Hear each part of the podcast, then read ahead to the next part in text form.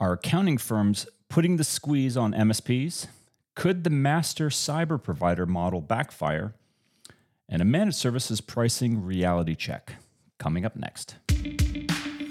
You're entering the MSP Zone, a podcast for the managed services community, covering news, analysis, and interviews from around the globe. Elevate your MSP game by staying in the MSP Zone. And now, your host, Charles Weaver. Welcome to the MSP Zone. Welcome back. If you're a, an existing listener, we hope you are. Uh, if you're a new time listener, viewer of the MSP Zone, we hope you come back. Hit the subscribe button, and you will stay up to date and current on all the episodes and all the discussions all the time about managed services. That's all we do here. And I want to dive right in. This is a kind of a diverse episode because we're talking about uh, accounting firms, their movements into the MSP sector. We're talking about kind of master MSP, master cyber provider, MDR, um, channel plays, and then finally we're going to look at you know not a new pricing model, but you know it's another article that you know someone wrote about managed services pricing, and you know we'll do a little critique on it. And nothing, nothing sinister, friendly critique, and just give you what our thoughts are about that. But let's dive right into this first article. Uh, again, something that just happened to come into my inbox and uh, I clicked on it and I thought, wow, this is an interesting article. Kind of misses the boat, kind of misses some key things, but you know that's fine. Um, that's we're not here to to call out um, inaccuracies, but we are here to keep things uh, kind of honest and on the level, and that's that's all I'm trying to do with this this first article. But the article comes from a magazine I'm not familiar with CIODive.com. Not sure who publishes that, but they published an article not that long ago called Big Four Accounting Firms Squeeze Traditional MSP Market. Uh, the blurring lines between software and business processes is a boon for Big Four firms looking to manage service providers to expand client offerings. Now, this is the premise, all right? I, I think you should read the article. I'll, I'll, post a link to it. Read it for yourself. Come to your own conclusions. Here, here are my quick takeaways.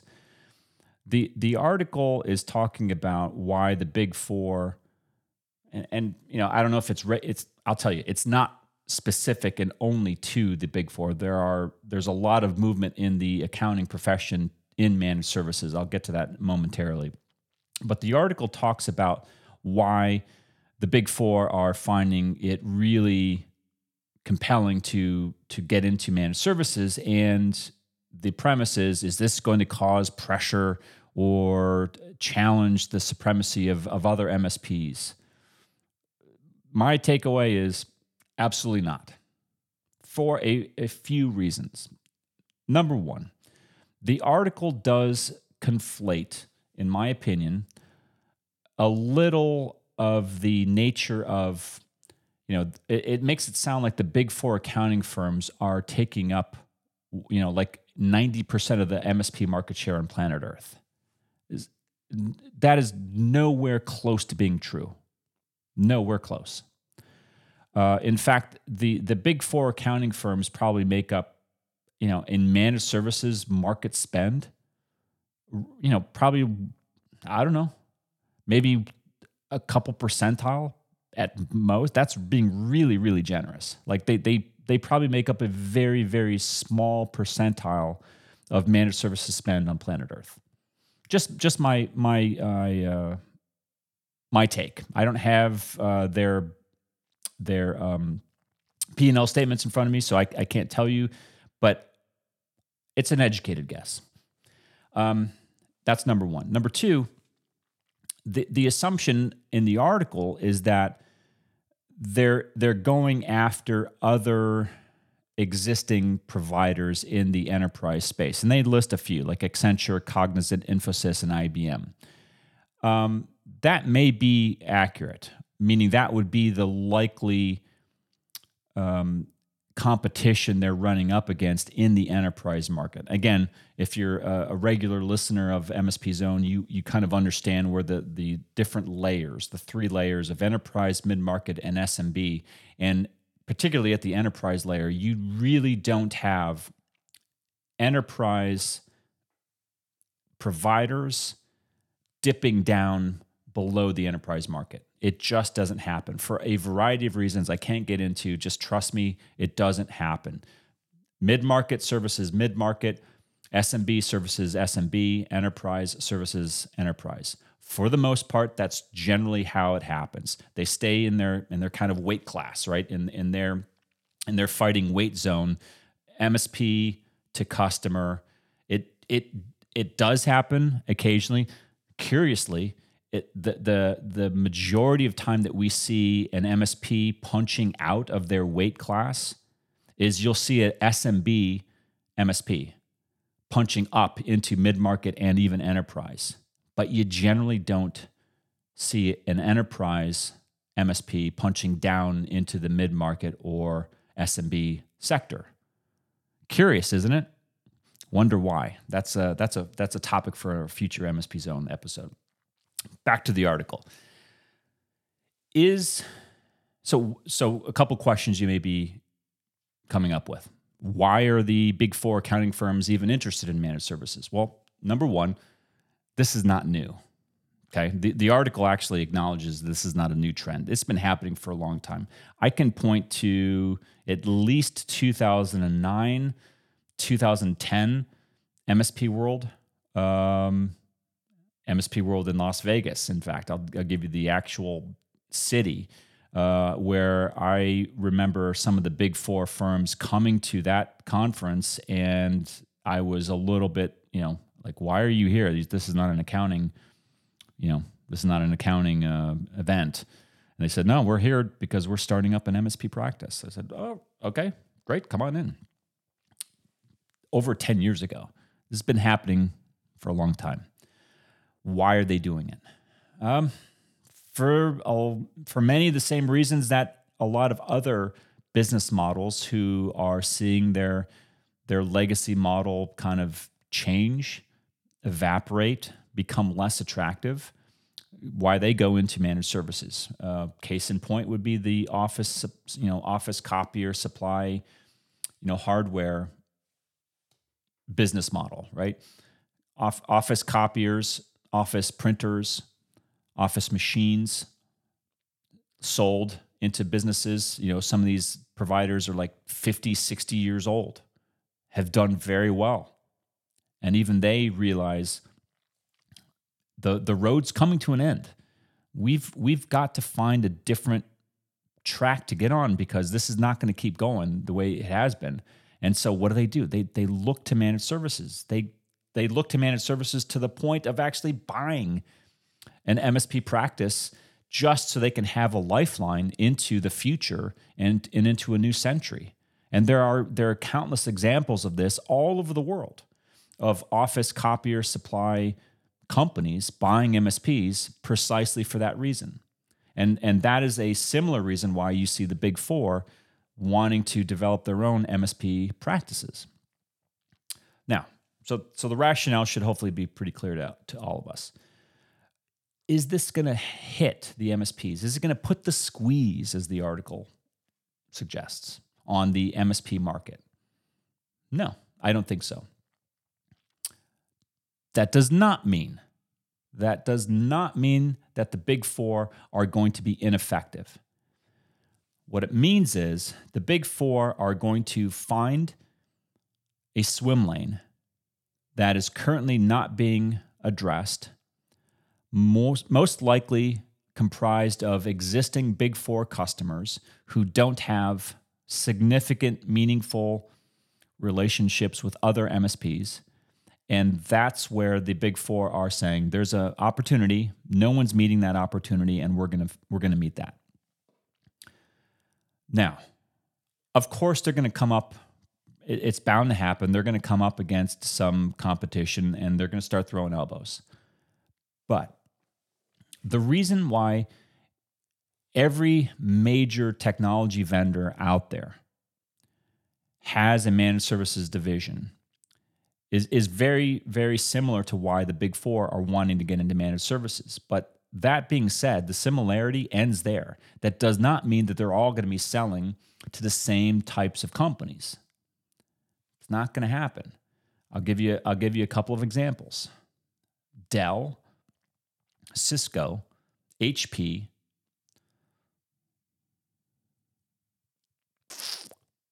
a few others. Well, let's just stick with those. They all have managed services divisions, all of them. Why do they have them? Because at some point they had a large enterprise customer who said, I'm going to buy from you, but I want you to manage it. Can you manage it? Whatever it is that they're buying. Oracle. Oracle's the other one that I was thinking of. They all have that capability.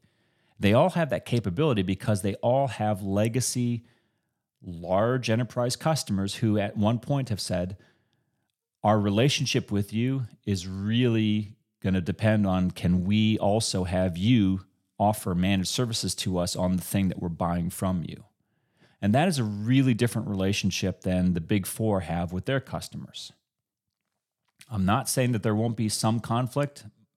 That there might, but it's not going to be the type of conflict where you're going to see a big four accounting firm going up against a Dell, IBM, Microsoft, HPE, or Oracle, and and you know just going at it head to head on a similar type of deal. They may they they probably would both be selling managed services into the same enterprise customer, but from different vantage points, offering different things. That that's very likely.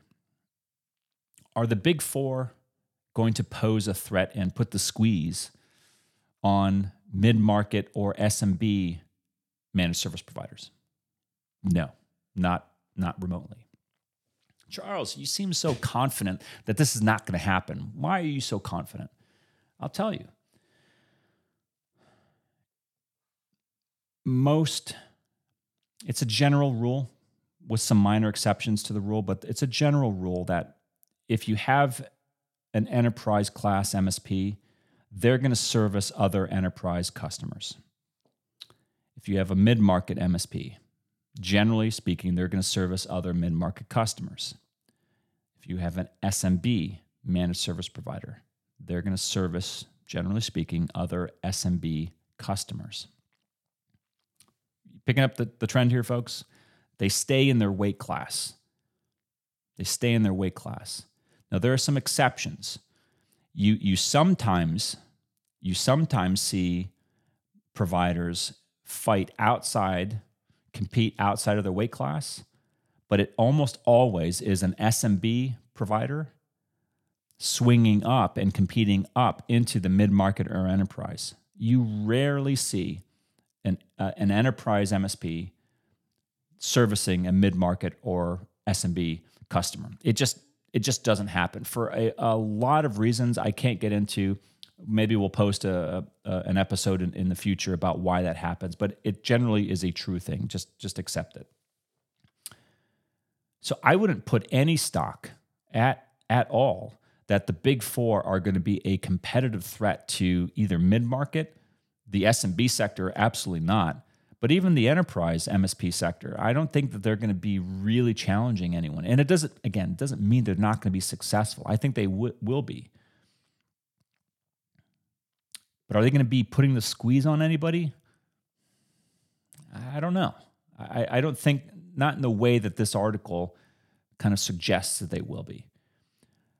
One thing you have to remember there's a lot of legacy experience in enterprise managed services if the big four have all developed managed services expertise or capabilities over the last 10 years, there are providers out there who have been doing managed services in the enterprise for 20 or 30 years. Remember, managed services originated in the enterprise sector in the mid 1990s, that long ago. Some say even in the early 1990s at a very rudimentary level. But mark my words, folks, there wasn't an accounting firm in sight throughout the entirety of the 90s and eh, through the early 2000s. You know, the, the accounting profession was not really active at all in managed services until I would say probably the 2008 timeframe and on and, and, and later. So you know, I don't want to challenge the article and say, well, it's it's completely wrong because they're they're making a lot of valid points. It's probably a, a, a worth a quick read. It's not a very long article, but if any of you read this stuff, and and I think half the time these articles are written to just get people to click on on the article and you know get people to read it. I get it, but come on, I mean, be be be accurate be be somewhat informed about what you're talking about. And I, I, I don't think that this is eh, really in any way serious to to uh, to a competitive threat for MSPs. And so if you were reading this and saying, "Oh my God, what are we going to do? I got to sell everything, get out of managed services because the big four are coming after us." That's not going to happen. It's not going to happen. There, there could be other competitive pressures, but it's not going to come from from them. And again, the big four are going to do quite well for themselves. They're going to go after their customers. They're going to take care of those customers. That's fine. And they're not going to be challenged a lot by other MSPs, except for some of the boutique players. But putting the squeeze on the MSP market, I don't think so. Moving on. Could the master cyber provider model backfire? This I got to be careful about because I I have a lot of friends who work in the in the MDR space, right? They they work for companies who sell MDR, managed detection and response. And for the record, I'm very pro MDR. I bet some of you didn't even know there was a master cyber provider business model, did you? Well, there there is, I don't think they call themselves that. I think they they probably likely call themselves master MSSPs. And and if you're wondering what all this means, and if you're wondering, well, is being a master MSSP or a master cyber provider, is it new? Has it been done before? Is it a good idea? Is it a bad idea? I'll, I'll give you I'll give you some perspective. The master MSP business model first originated, I would say, in 2002, roughly around that time frame. And it was there there was a company in San Diego. They don't they're, they're not around anymore, but they they were a pioneer in this space. And what they did was they they they went to market with a company called Silverback. Silverback doesn't exist anymore. They were sold to Dell. And and what what this company, the company was called Do IT Smarter. Do IT Smarter um, went to market and said, "We've got we've got all these companies that Silverback at the time they were an RMM company, and they were selling their technology to value added resellers, trying to get them to become MSPs. A very lucrative business back then, um, even more so today." Um, but the but the problem was that there was a lot of value added resellers, VARs, who while they were quite willing to cut a check for an RMM license, they didn't really understand how to do it. And once they had acquired the technology, it was sitting there and it would it would kind of be shelfware until they finally figured out oh you we, we actually have to sell this.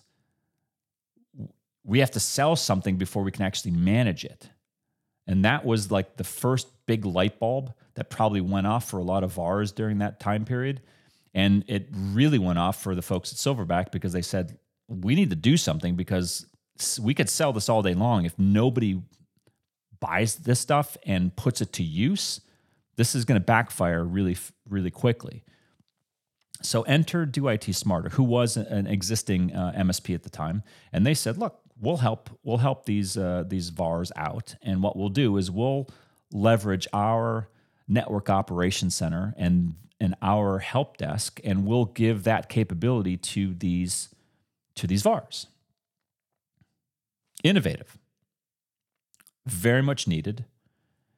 Helped non MSPs become functional at a at a baseline level because again the, the capability was coming from the master msp and the var is always the limiting factor right The VAR is always the the lowest common denominator, or it's always the weakest link in the in the chain, if you want to look at it that way, because the the help desk, the NOC, will do its thing, but the VAR has to sell it. The VAR has to service it. The VAR has to communicate it. It's the VAR's contract that is being signed between the company, the VAR, and the customer.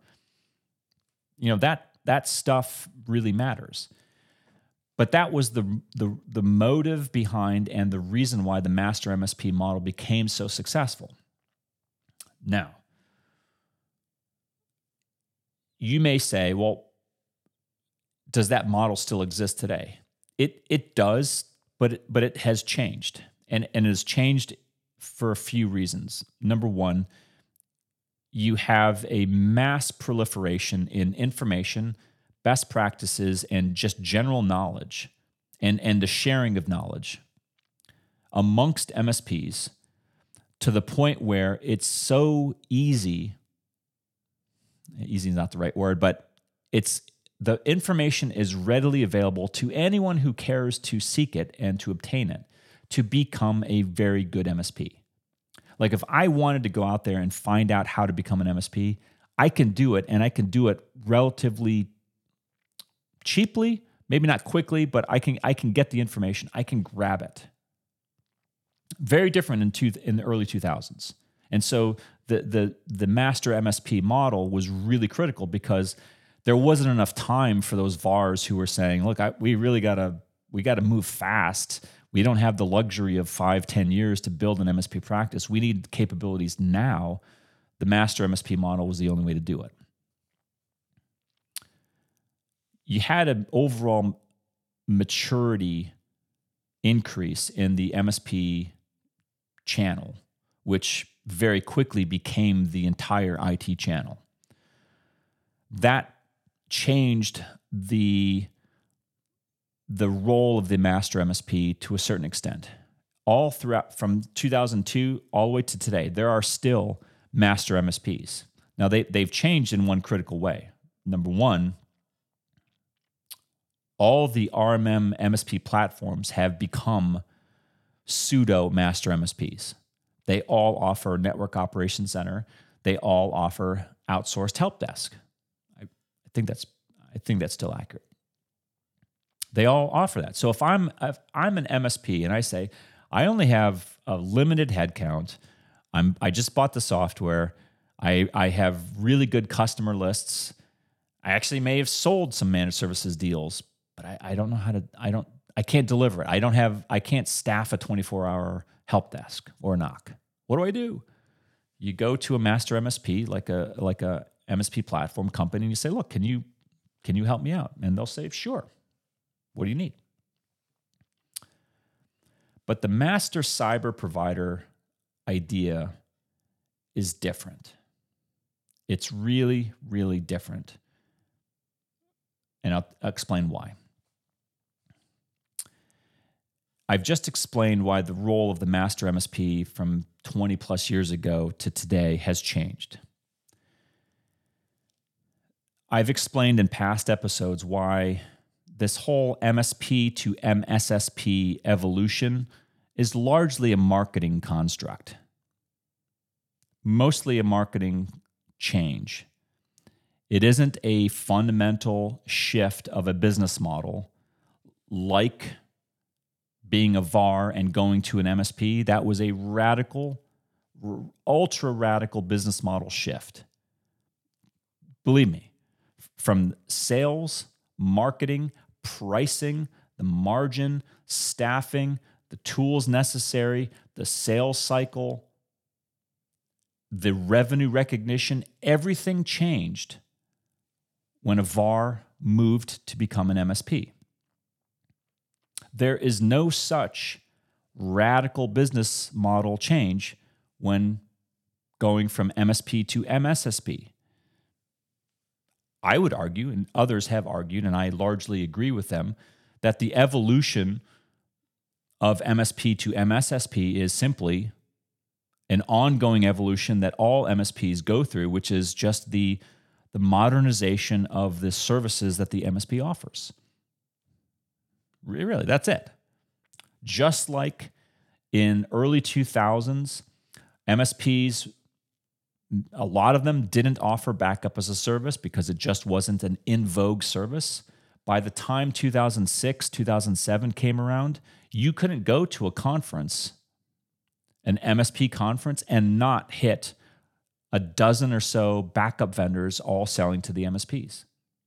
It was just an it was a natural evolutionary change in the way that MSPs sold and delivered services, but it wasn't a business model change. You get you get where I'm going with this, right? The difference between the, the, these, and this is my term, the, the master cyber provider, they're really the MDR vendors. And, and they're, they're not all of them, there's just a few of them. And what they're going out there and doing is really different than what happened 20 years ago with the master MSP model kind of anointing these VARs and saying, all right, you're you're no longer a VAR, you're now an MSP. Go out in the world and do no harm. These MDR vendors are taking non-services companies at at best they could be called consulting firms Many of them are brand new startups that have no legacy experience or track record whatsoever. A real big, real critical difference between the, the master MSP model and today. Again, back then, at least you could point to there were a lot of VARs who were becoming MSPs had been VARs for like decades I I remember I I literally remember this. I talked to like probably in the first year that the MSP Alliance was was started. I probably talked to 500 or so. It's probably not an exaggeration. Probably about 500 or so MSPs or, or VARs who had burgeoning MSP practices. And one thing that I remember from that day is that they all said, you know, I, I, you know, I would, I would start off the interview and start saying, well, you know, tell me about your company. Are, are you new? Where you come from? They say, oh, we started in the '70s. We started in the in the mid '80s, and we were a, a Novell shop, or we did, you know, did did this.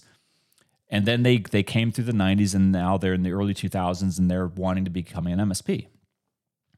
These cyber companies don't have that legacy experience. That's number one. Number two, as we've talked about in previous episodes, a lot, not all, but a lot of these cyber companies, the only thing that you could really even call a managed service is their MDR offering.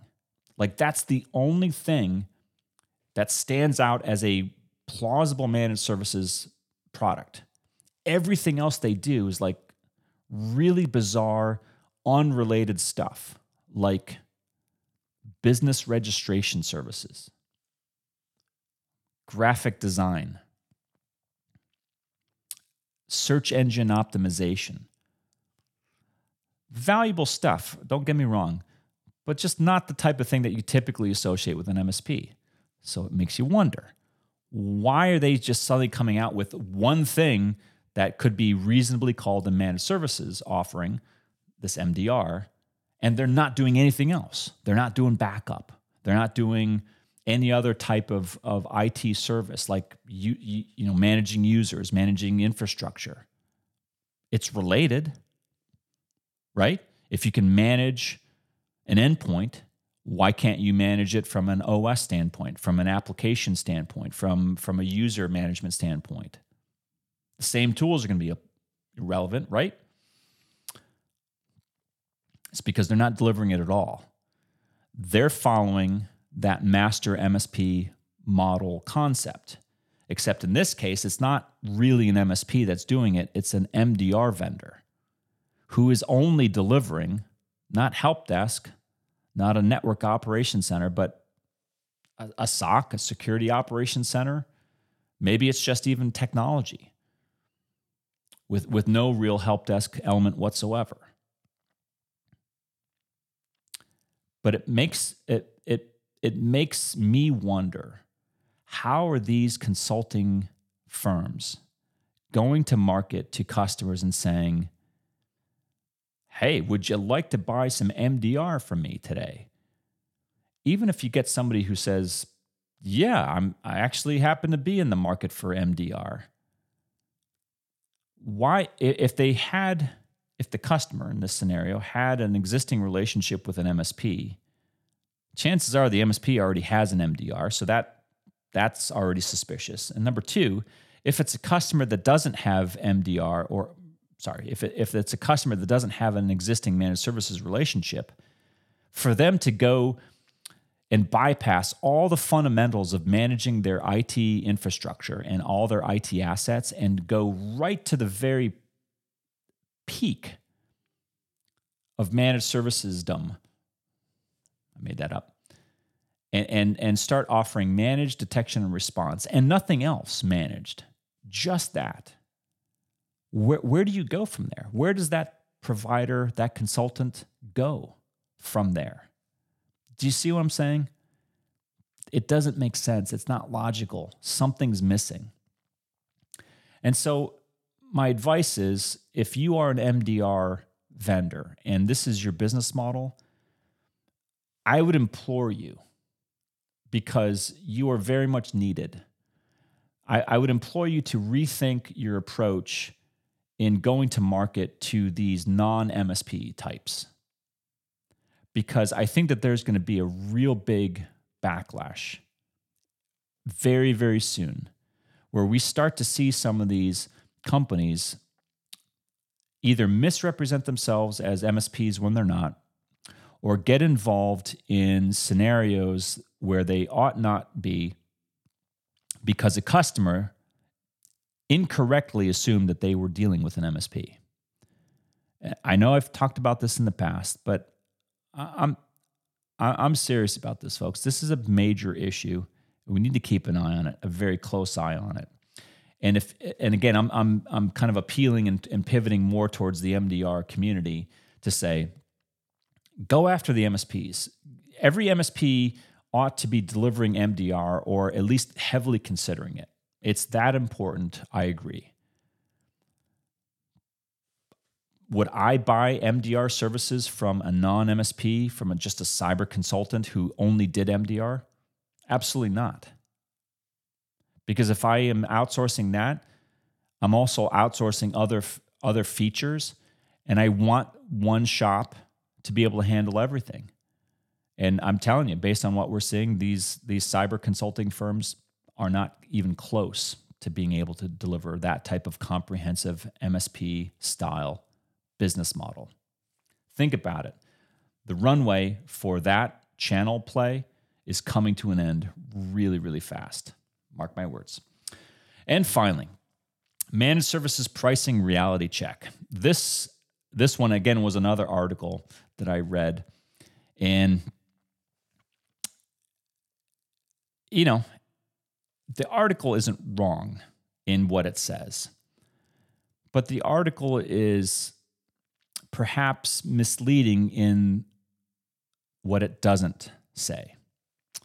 And it leaves out, in my opinion, one of the most critical elements when it comes to managed services pricing.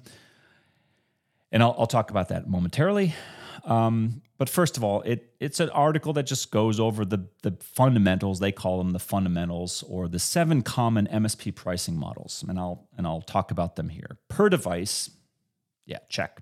Per user, tiered, or a bundle. I, I, I, I don't see that as a distinct. I mean, you could have tiered user and tiered device based pricing models. So that's that's more of a a separate separate concept, but I, I get it. Uh, value based. I don't exactly know what they mean by value based. I, I, would hope that all managed services pricing is based on value. Um, monitoring only, that, that's more of a feature. A la carte and all you can eat. All right, so that's fine. I mean, they, they have a, they have their perspective. They're entitled to it. Fine. But when they're talking about this article and they're explaining what all those seven different um, pricing models mean, they never talk about risk. And I find that really interesting because one of the most common pricing models that we have seen, although it doesn't really get articulated, I think it's more of a MSPs just instinctively do that this way. They don't necessarily know how to call, to call it this, but it's it's risk-based pricing. And it's been around for a decade or or longer. And it is the notion that you can and should and do charge your customers differently based off of the level of risk they present to your MSP practice. Pure and simple, that's what risk based pricing is all about. And you can have all seven of these pricing models be the core of how you go to market and how you price your managed services. And you could still have one more X variable, X factor, and that would be risk. I could have a per user or per device pricing model and still apply risk as a variable to accomplish what a lot of MSPs who I've talked to over the years have really been tormented with. I, I mean, I, I I I talk to a lot of MSPs. It doesn't happen a lot anymore, although actually it's funny. I, actually just heard from a large enterprise MSP who is having pricing problems, uh, very fairly similar to what the SMB MSPs uh, have been dealing with for 15 years uh, or more.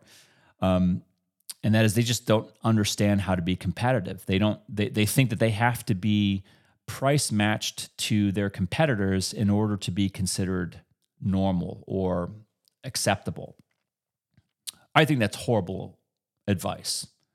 And if anyone ever gave it to an MSP, I hope you would reject it because there is nothing in the rule book that says that every MSP has to price their managed services similarly to how other MSPs do it.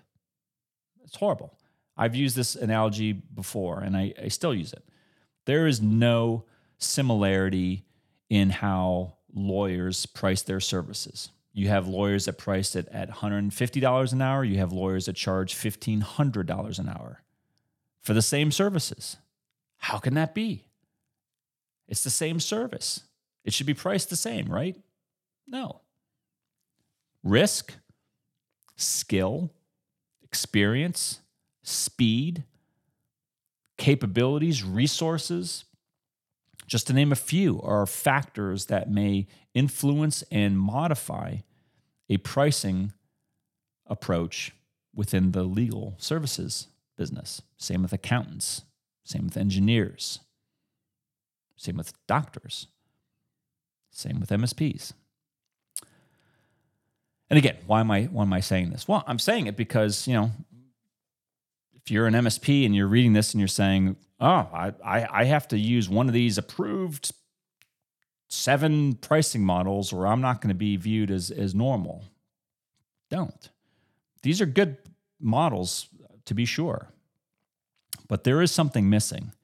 And whatever you do as an MSP, however you arrive at your pricing, if you don't factor risk, customer risk, risk of the service you're offering, risk of the maybe the geography, maybe it's the regulatory risk, maybe it's something else, the, the type of customers you have, the type of threats they have, right? All these things factor into your service and another MSP offering the same service to a different set of customers in a different geographic area could have a very different pricing model.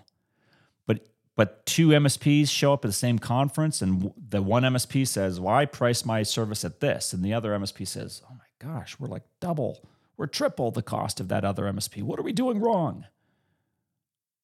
And then they call us and they say, "Charles, what's going on? We we think we're seriously overpriced. We should we drop our rates or maybe it's the other MSP and they're saying I talked to another MSP from a conference last week and I think we are, you know, less than half of what that other MSP is priced at. Uh, we're, we're, we're doing something wrong. What is it? It doesn't mean you're doing something wrong. It could, but just because you're priced differently doesn't mean that you're wrong or you're right.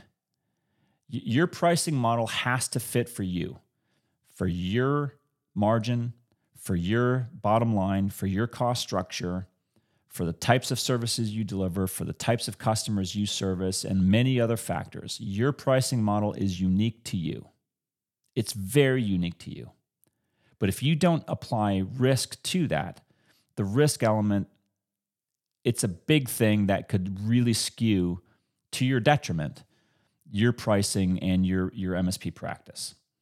And I just wanted to make that comment, lest you read this type of article and say, well, it's as simple as just coming up with the number of users, the number of devices, multiplying it by this, and that's my price.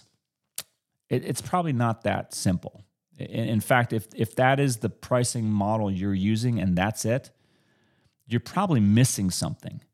You're, you're probably missing something that could add real value to your customers, yeah, to you, absolutely. And yeah, you, you would otherwise miss it if you weren't aware that, you know, there, there are some variables that just don't fit neatly into a per device, per user, or all you can eat model. Food for thought. Just give it some consideration. Until next time. Thanks for listening. If you enjoyed today's episode, please give us a like. Make sure you are subscribed to the podcast so you'll get notified when future episodes are released. We will see you next time in the MSP Zone.